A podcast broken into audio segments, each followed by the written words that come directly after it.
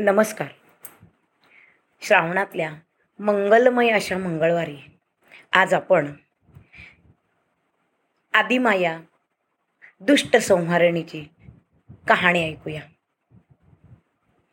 ज्या वेळेला पृथ्वीवरती अनाचार स्वैराचार निर्माण होतो सृष्टीवरती हाहाकार माजतो त्या त्या वेळेला पृथ्वी जलाशयामध्ये बुडून जाते.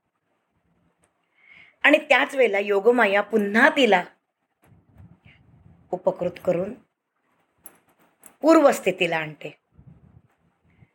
त्यावेळेला तसंच झालं. सगळीकडे हाहाकार मारला आणि पृथ्वी जलामध्ये बुडाली. त्यावेळेला भगवान विष्णू शेषशाही छान ध्यानस्थ होते. आणि नाभी कमलावर असणारे ब्रह्मदेव हजारो वर्ष यांची ध्यानधारणा चालू असते. ते ध्यानमग्न होते. त्यावेळेला भगवान विष्णूंच्या कानातील मलापासून मधु आणि कैटब नावाचे दोन बलाढ्य दैत्य निर्माण झाले. ओ कोणालाच ओळखेनात? त्यांना अतिशय मनामध्ये सुरसुरी की सारखी लढाई करावी आणि सगळ्यांचा नाश करावा. इकडे ब्रह्मदेवांना काळजी लागली हो. आणि ब्रह्मदेव छान ध्यानस्थ होते.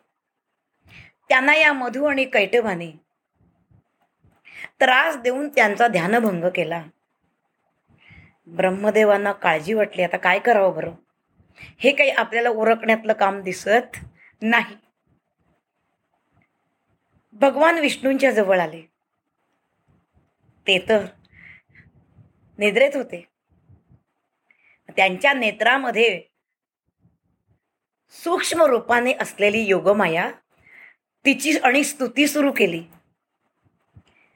आणि तिची स्तुती सुरू केल्याबरोबर ती योगमाया ब्रह्मदेवांसमोर प्रगट झाली.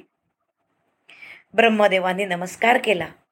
हे आदिशक्ती आदिमये तू भगवान विष्णूंना या मधु आणि कैटभ या दोन दैत्यांचा नाश करण्यासाठी बुद्धी दे शक्ती दे त्यांची ताकद हो.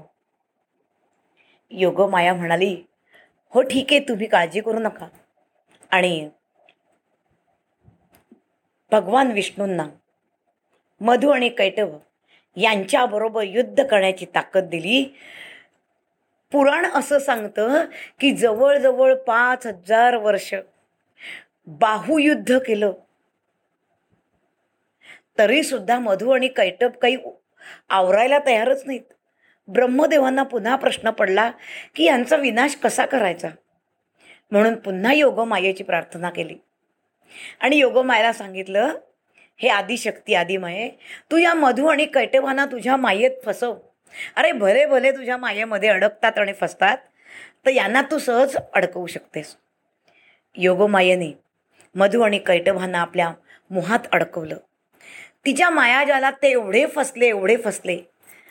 भगवान विष्णूंना म्हणाले भगवंता तुझ्या शौर्याला आमचा मानाचा सलाम. तुझ्यावरती आम्ही प्रसन्न आहोत. माग तुला काय मागायचं ते? भगवंत मनात म्हणाले प्रसन्न झालेच आहात. आणि काही वर देऊ इच्छित आहात तर मला एकच वर द्या. की माझ्या हातून तुमचा नाश होईल. मधु आणि कैटवांना कशाचंच भान नव्हतं.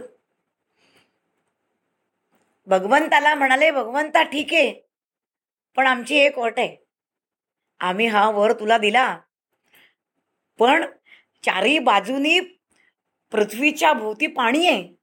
तू आम्हाला जिथे कोरडी जागा असेल अशाच ठिकाणी आम्हाला तू मारू शकतोस. भगवंत म्हणाले ठीक आहे. आनंद वाटला. आणि भगवंताने मधु आणि कैटभाला आपल्या मांडीवरती दाबून त्या दोन्हीही असुरांचा अंत केला नाश केला. तर मंडळी या आदिमाया आदिशक्ती योगनिद्रेच्या कथेतून.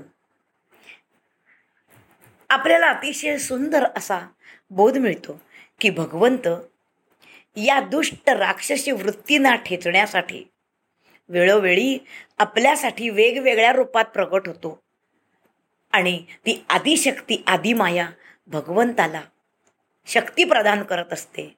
म्हणून हा मंगळवार या आदिशक्तीचं स्त्री शक्तीचं प्रतीक आहे. म्हणून सर्व स्त्रिया या मंगळवारी आदिमायेची आदिशक्तीची मंगलागौर म्हणून पूजा करतात. निसर्ग तर नटलेलाच आहे. आणि विविध फुलांच्या या वनस्पतींची औषधी वनस्पती आणून त्या मंगलदेवी मंगलमातेची पूजा करतात. औषधी गुणधर्म समजतात. निसर्गाच्या सान्निध्यात जाता येतं. पर्यावरणाशी समतोल कसा साधावा हे कळतं. आणि एकत्रित येऊन मंगळागौरीचे सुंदर असे खेळ खेळल्यामुळे आपोआप शरीराला व्यायाम तर मिळतोच. कारण हा महिना या महिन्यामध्ये वातावरण असं दमट असतं. त्यामुळे अन्न पचण्यासाठी अतिशय व्यायामाची गरज असते. हे सगळं या मंगळागौरीच्या खेळातून मिळतं.